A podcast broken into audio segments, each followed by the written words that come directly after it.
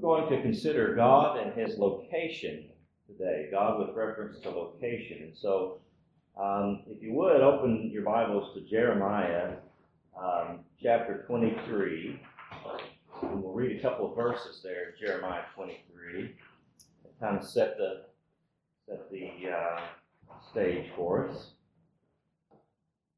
We consider God and His location.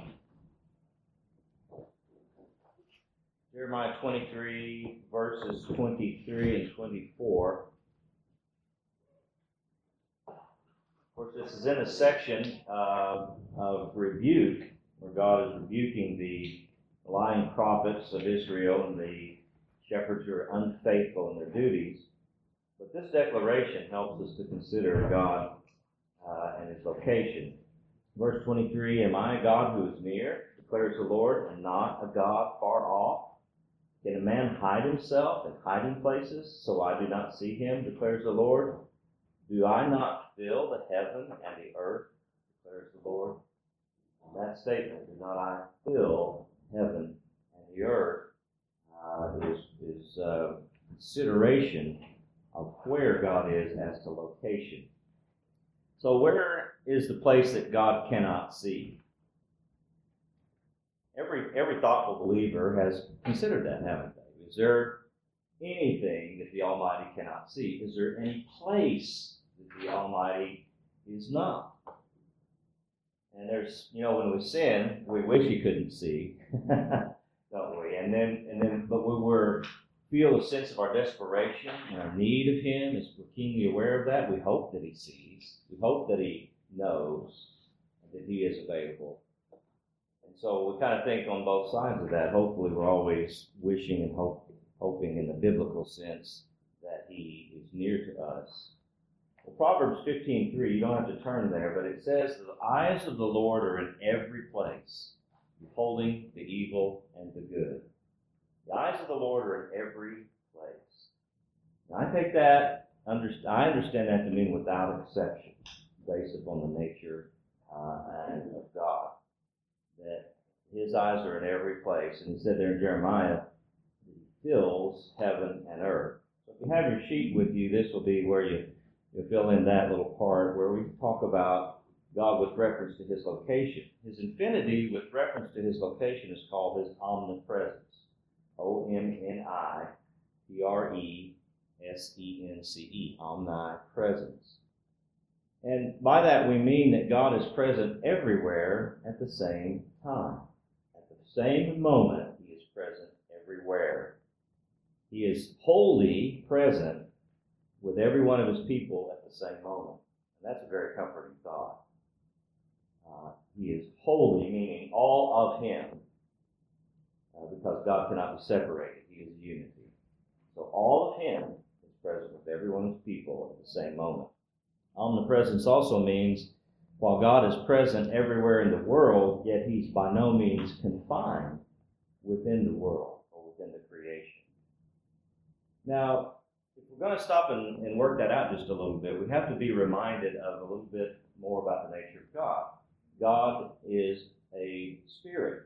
God is spirit, meaning he is spiritual in nature.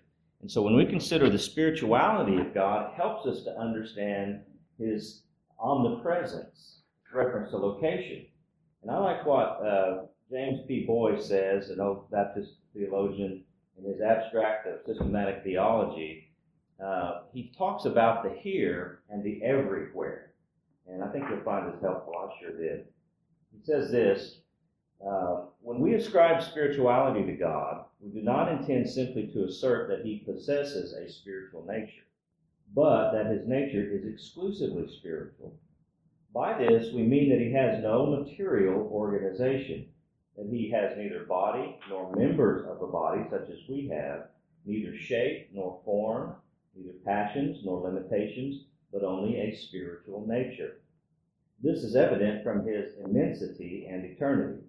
In other words, his infinity with reference to time and space. To have an omnipresent and eternal mode of existence is possible for a spiritual nature. Because spirit is not of necessity uh, succession. I'm sorry, let me read that again. Because spirit has not, of necessity, succession of time and space specific uh, to limitation of location. But these, of necessity, belong to matter. In other words, limitations with reference to time and space belongs to matter. Things that have a body, things that are material. He says it is of necessity that it has as here, that it has a here. Let me try that again. It is of necessity that it has a here and not an everywhere. Okay, so it's talking about matter. Matter has a here. We're here. We're not everywhere. And that's true of all matter. Matter of necessity has a here and not an everywhere. But spirit alone can combine the two the here and the everywhere. And that's, that's what I thought was very helpful, was that he is pointing out that because God is spiritual in nature, he has both the here, present with every one of us at every moment, and the everywhere. Do not I fill all things, heaven and earth. So our mind has a little bit of trouble, at least mine does, trying to grasp both of those concepts and, and bring them together. But it's okay that we have trouble with that because we are considering uh, an infinite being. But we, as matter, have the limitation of only the here. We cannot have the here and the everywhere, but God has the here and the everywhere. I thought that was helpful considering his omnipresence. So let's look at some scripture together. Let's um, go to where we began with this study, Acts chapter 17. And let's get several perspectives that, um, that relate to God's omnipresence, which I think is, while challenging, one of the most comforting doctrines concerning the nature of God. Acts chapter 17 and verses 27 and 28. You'll remember the background, hopefully, as we read these verses. It says that they should seek God, if perhaps they might grope for him and find him, though he is not far from each one of us. For in him we live and move and exist, even as some of your own poets have said, for we also are his offspring.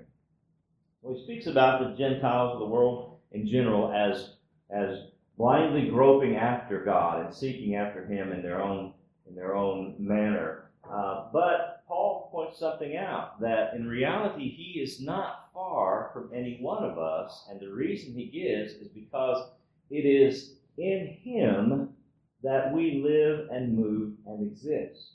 It is that our very existence is housed, if you will, within God. Remember, God is outside and above and beyond his creation, though he fills it. But the creation is not outside of God, it is, you know, it is within him. He created all things that exist out of nothing.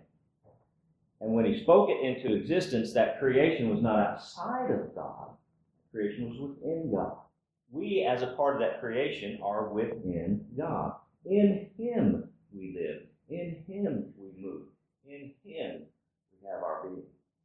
So think of, of He being above and beyond it all, and yet permeating all of His creation to the fullest. So we can't get the idea because He is above and beyond the creation and outside of it that He is far away.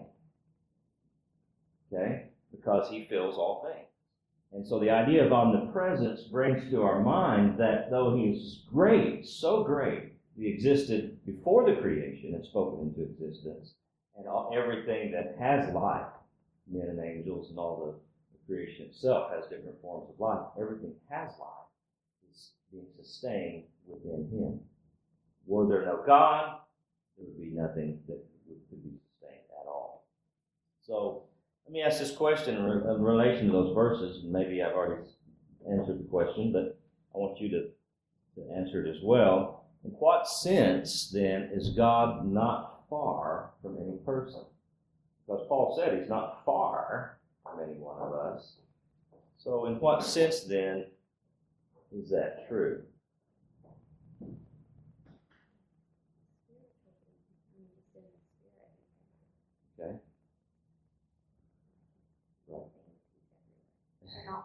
Piece of.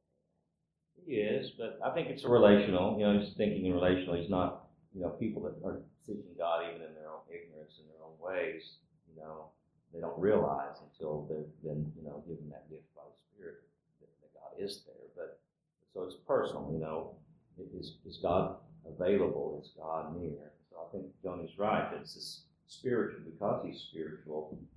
Um, he can be everywhere. Not not only that, but maybe he's he's leaning toward the fact that he's the source and the sustainer of all living things. You know, because I mean, you, you think of the plant, right? And the plant has has let's think of a, a flowering plant. So the flower is the, the end really the end result of multiple things that are going on, right? The flower de- depends on the, the, the vine or the branch, you know, the, the, the arm, and, the, and then the, the branches rely on the root.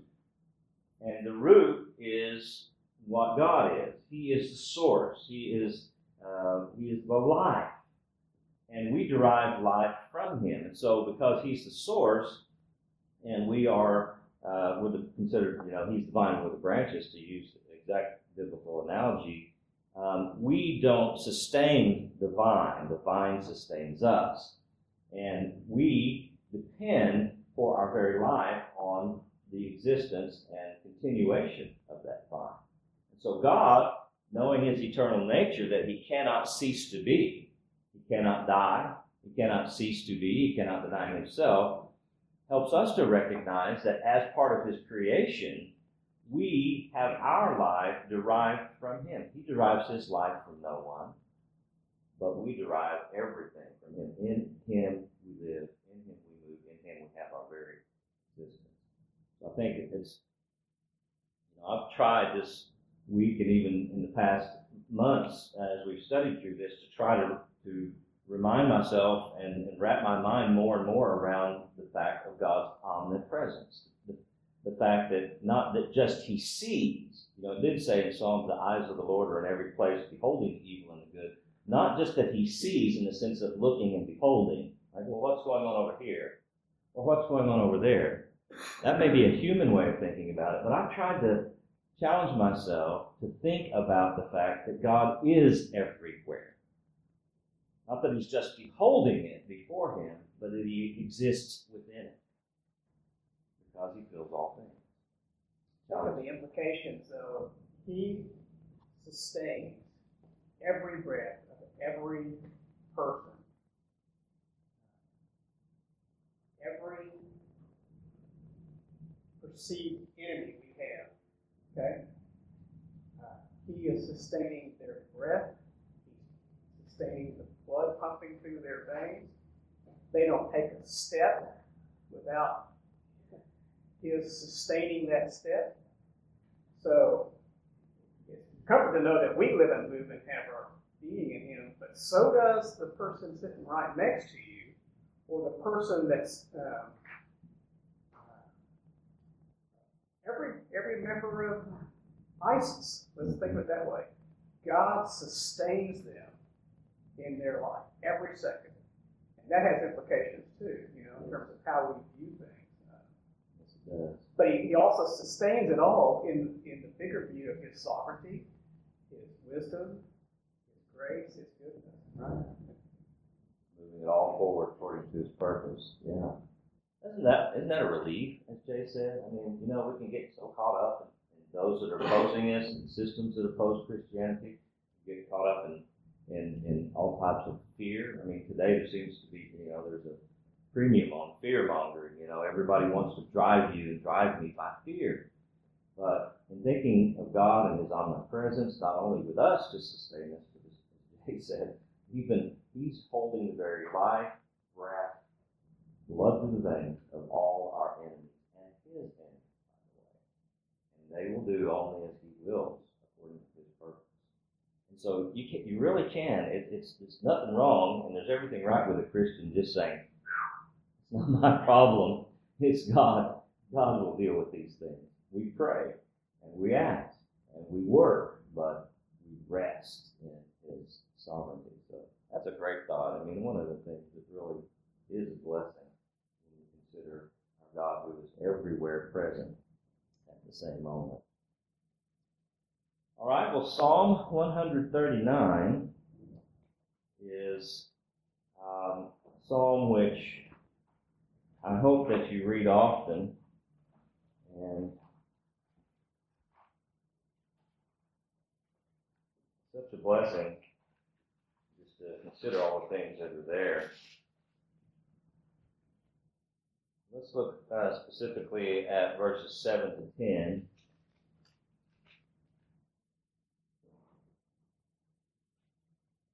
Every time uh, our daughter is about to have her first baby, she's due any, any day. And I always think of this psalm, and, and you know, as God forming us in the inward parts of our of our mother's body, and uh, that's a great thought as well. But verse seven where can I go from your spirit, or where can I flee from your presence? If I ascend to heaven, you are there. If I make my bed in Sheol, the place of the dead, behold, thou art there. If I take the wings of the dawn, if I dwell in the remotest part of the sea, even there thy hand will lead me, and thy right hand will lay hold of me.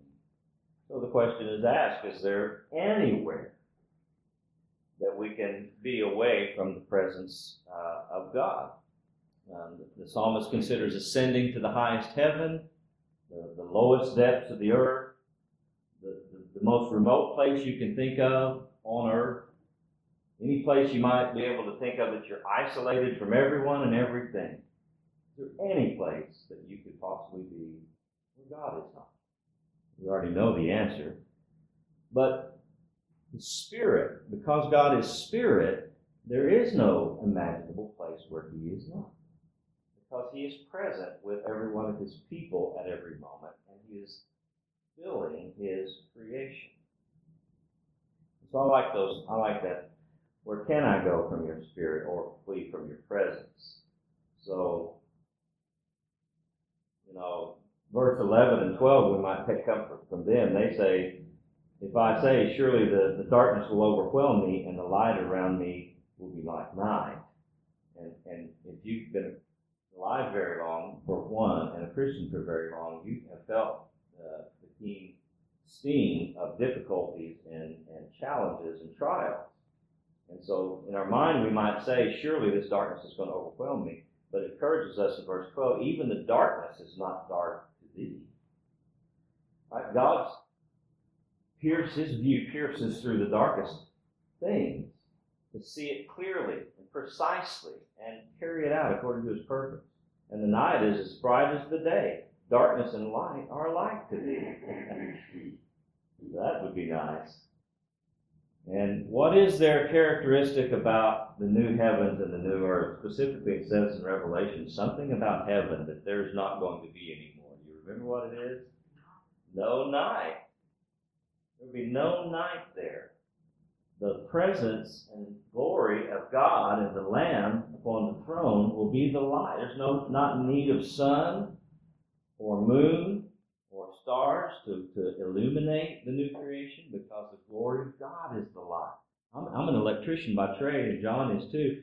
John, we're out of a job when we get to heaven because there's no need of any light there. There won't be anybody calling us up and saying, "Hey, my lights are out. Can you help me?" Because the light will be the Lamb uh, who will radiate uh, to all parts of His creation. So that's, that's the darkness and the light are light to Him. But in the sense of His omnipresence, the sense that He is at every place, at every moment, um, gives us gives us comfort in our dark times. All right, one or two more places here as we consider this. Now, turn to, to Psalm uh, 145. We'll look at verse 18, and then also hold your finger there and look to Proverbs, Proverb uh, 15, verse 29. Psalm 145, 18, and then Proverbs 15, 29. Now, I wanted to contrast a couple of things and maybe just help us to, to see them. In one uh, in Proverbs 15:29, let's begin there. It says that the Lord is far from the wicked, but He hears the prayer of the righteous. The Lord is far from the wicked. Okay. Now in Psalm uh, uh, 145, verse 18, it says, The Lord is near to all who call upon him, to all who call upon him in truth. Now, if God is omnipresent, in what sense is he far from the wicked and near to the righteous?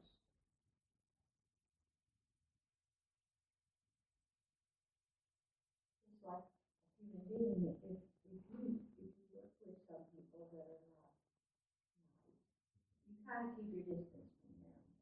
But the other people who have the same mind and the same thoughts and the same, especially Christians, as you do, you're gonna spend more time with them. So, relationally, then, you're saying there's a difference.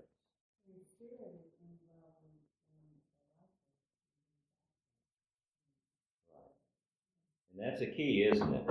Because though God is in every place, beholding evil and good, He has not given His Spirit to all. And that is no light thing because the Holy Spirit is God.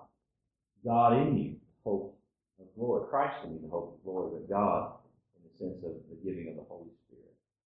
So it is relational based upon the new birth, which is a gift of God, that He gives every Christian without exception, Holy Spirit to indwell them, presence of very God.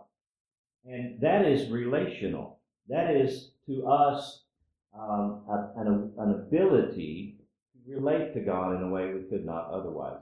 It is a nearness to God. It is that we cry out to God, not that He is our enemy, but that He is our Father. We cry to Him in intimate terms, as it says uh, we call him Abba, in terms of endearment, our dear Father.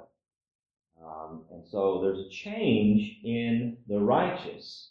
There is a God intending and purposing to relate to us differently than he does uh, to the wicked. So it's not about distance near and far. It's not about space, is it? We're not talking about something spatially. Like at this, I'm moving farther from Paul and closer to Joni. And, and now I'm moving farther from Jay and Joni and moving closer to Paul. That's distance. But relationally, we're talking about God and whom he chooses to dwell with. What does he say in the Old Testament as a blessing to the nation of Israel? I will do what with them and be their God? I will dwell with them I will be their God. They shall be my people. That's the difference. That's the nearness versus the distance of the unrighteous. But even in you know, you'll physically be with them, where those who are not death, you said? Yes. Yes. Yeah, so, I mean, there's a real separation there, maybe a more keen separation than we can even be aware of right now. Because, you know, we're all kind of bumping elbows right now. We're warning uh, them that they are separated from God, but I mean, that reality of separation will be greater then. Um, but it won't be a separation distance again. We, shouldn't think in those terms. It's a separation of reality, of relationship, you know, of, God's presence. Away from the presence of God, and not not touched by the, the warm light of His presence, is eternity in heaven. And to be near to Him. Um, although I don't agree with every, everything uh, Sam Storm says, I did read this that he said, and I agree with it. So I want to give him credit for this. He says this concerning the indwelling um, power of, of uh, the omnipotent and uh, omnipresent God. He says, indwelling is something, therefore, of a metaphor designed to emphasize the unique, personal, and salvific relationship the Christian sustains to God, be it the new life bestowed and nourished, the new power by which obedience is now possible, or whatever. Thus, to be far from God is not to be spatially at a distance, but ethically and relationally incongruous with Him. Thus, drawing near to God doesn't require a journey, only repentance, faith, and humility. I like that. I thought that was good. drawing near to God doesn't require a journey. If, I were to say, let's all draw near to God today, we wouldn't load up a bus location. We would be talking about being in our relationship with Him repentant and exercising faith and believing and, and obeying. These are the ways we draw near to God. Draw near to God, He will draw near to you. So we're not talking about space. And uh, some people do get caught up on location, don't they? they? They think that they go to a place to meet with God. We meet here at this place that God's given us that we might corporately worship. We're not don't have to come to this place to find God. God is with us no matter where they may be. Any, any thoughts about that? Uh, just a slightly different angle, a different take on his.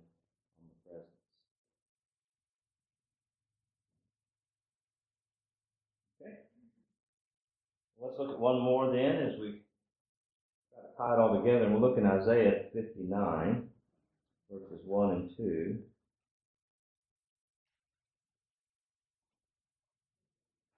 Isaiah 59. I think these verses will be familiar to you, uh, but maybe you haven't thought of them in the sense of the omnipresence of God. All right, the Lord, it says in Isaiah 59 1, Behold, the Lord's hand is not so short that it cannot save, neither is his ear so dull that it cannot hear. But your iniquities have made a separation between you and your God, and your sins have hid his face from you so that he does not hear. Now, to say God doesn't see something, God doesn't hear something, has to be uh, a metaphor because he sees and hears everything. But there's a sense, in a relational sense, and that's what I, I believe he's talking about here, that, that we can move farther from God and nearer, closer to God. And he says there that it's not God who's having the problem when the relationship is not as it should be, but our iniquities have made a separation between us and our God. Our sins have hidden his face from us. Listen, if if the sun were to stop shining in its brilliance on this earth, we would all freeze to death in a short amount of time, right? If the presence of the face of God in Christ Jesus shining into our lives were to be withdrawn, even a little bit, as He obviously can do, that we might that He might get our attention, we feel that. We recognize that. We know something is wrong. We ought to know something is wrong. We ought to seek remedy. We ought to seek the face of God.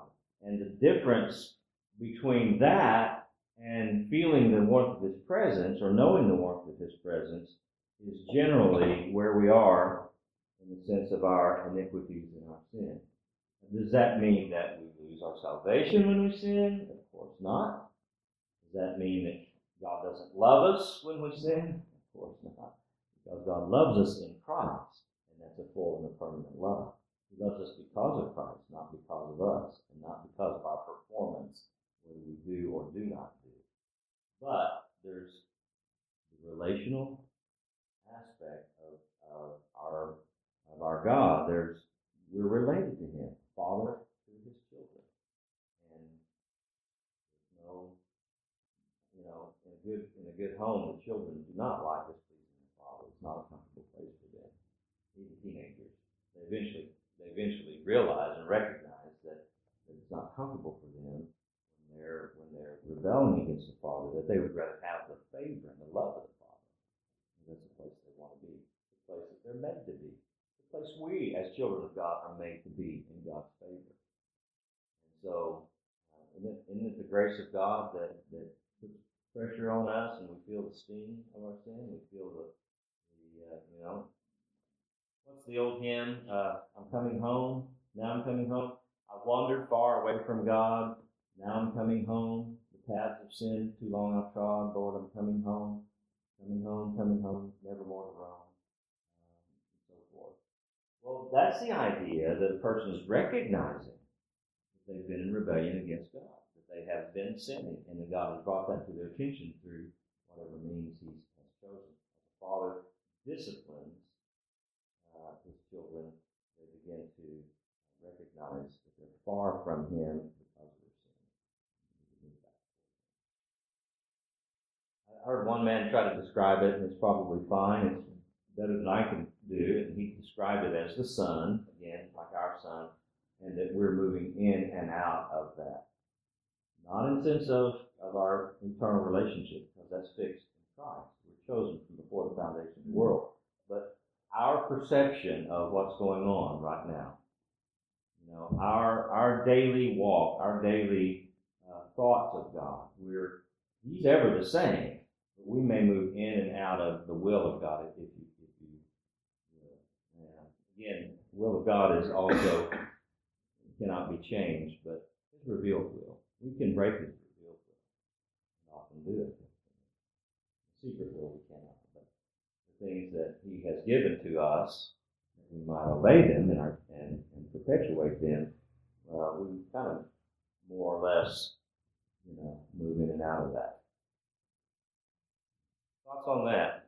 What's really happening when we're when we wander far from God? Gone so far that we can't see us something.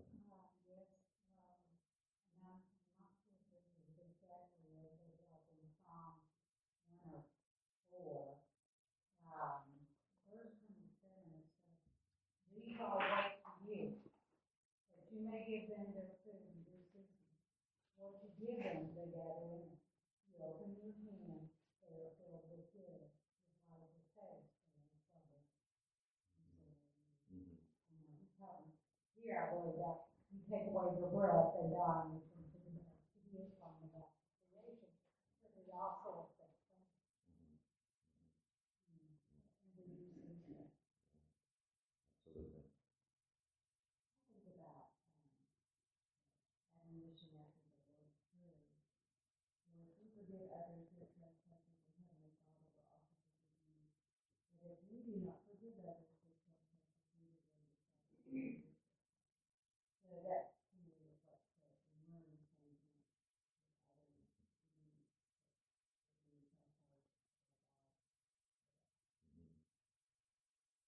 Yeah, and, we can't relate and don't seek to relate to others in, that nature of grace and forgiveness, then God is essentially saying, why would you expect me to relate to you like that? Why would why would you expect me to be blessing you? And so, uh, yeah, you know, there's that. There has to be a sense in which we, just like we reconcile with our brothers and sisters, if feel near or far to them, then we have to have a sense in our relationship with God as we sin move away, we're feeling that distance. And we recognize that as, far as uh, God's attributes are concerned, we're not moving in distance, we're moving away in um, comfort. We're moving away in um, it, however it may affect us. You know, I'm just trying to think of some of the ways that we're affected. Peace is the.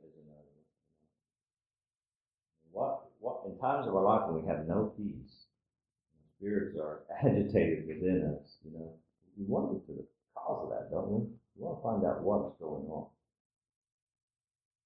I know I do. It, it's our, should be our constant um, thought daily to draw near to God. We talk about, boy, those times of, of affliction and wandering when we think, oh, I really need to draw near to God. But that is also true in times of pleasant seasons because we can also tend to kind of get complacent in seeking God. Need to be right again, you know. So there's a, a lot of aspects to, to the nearness of God. You have the command in James, in the midst of all the troubles going on, uh, sin going on in this letter he's addressing. Humble yourself, submit to God, draw near to Him, He will draw near to you. And you have this picture of Christ coming to this Jerusalem. I would gather you to me, right? But you would not. I mean, so you have a you have a compassionate Savior that wants and will draw near. Yeah, we should always remember that. I mean, you know, the invitation Jesus uh, gave, the declaration of, that He's the Savior. He said, you know, all the Father gives me will come to me, and and all those that come to me, I will in no case cast out. I mean, is there any possibility of someone in repentance and faith fleeing to the Savior and saying, "I'm sorry"? No, no possibility of that. Because those who flee to Him are being drawn by His Spirit, and, and we should think of that relationally as Christians too. We're always uh, able to, to, to think of the compassion of our great Savior and flee to Him. And uh, I think He guides the circumstances of my life often because of complacency to where I get to a very uncomfortable and difficult place. I flee then. I don't do a casual walk through the park. Flee to God and, and, and recognizing His grace and His love and His compassion is always there. And uh, remembering that His presence is with me no matter what. I've been, uh, kind of remembering the verse in Colossians, uh, you know, that passage about Christ, as we've been talking, um, Colossians one. um, oh goodness. Anyway, it's in him all things hold together. I- I've always. Two, Um, I know this, I got it here. He's be, okay, verse seventeen, and he is before all things, and in him all things hold together. yeah. Kind of mind-boggling to think about that we're held together because of the power of Christ. I mean, not, not the, he's the one that holds everything, like even the molecules, Yeah, everything is held together by him. it is. Absolutely.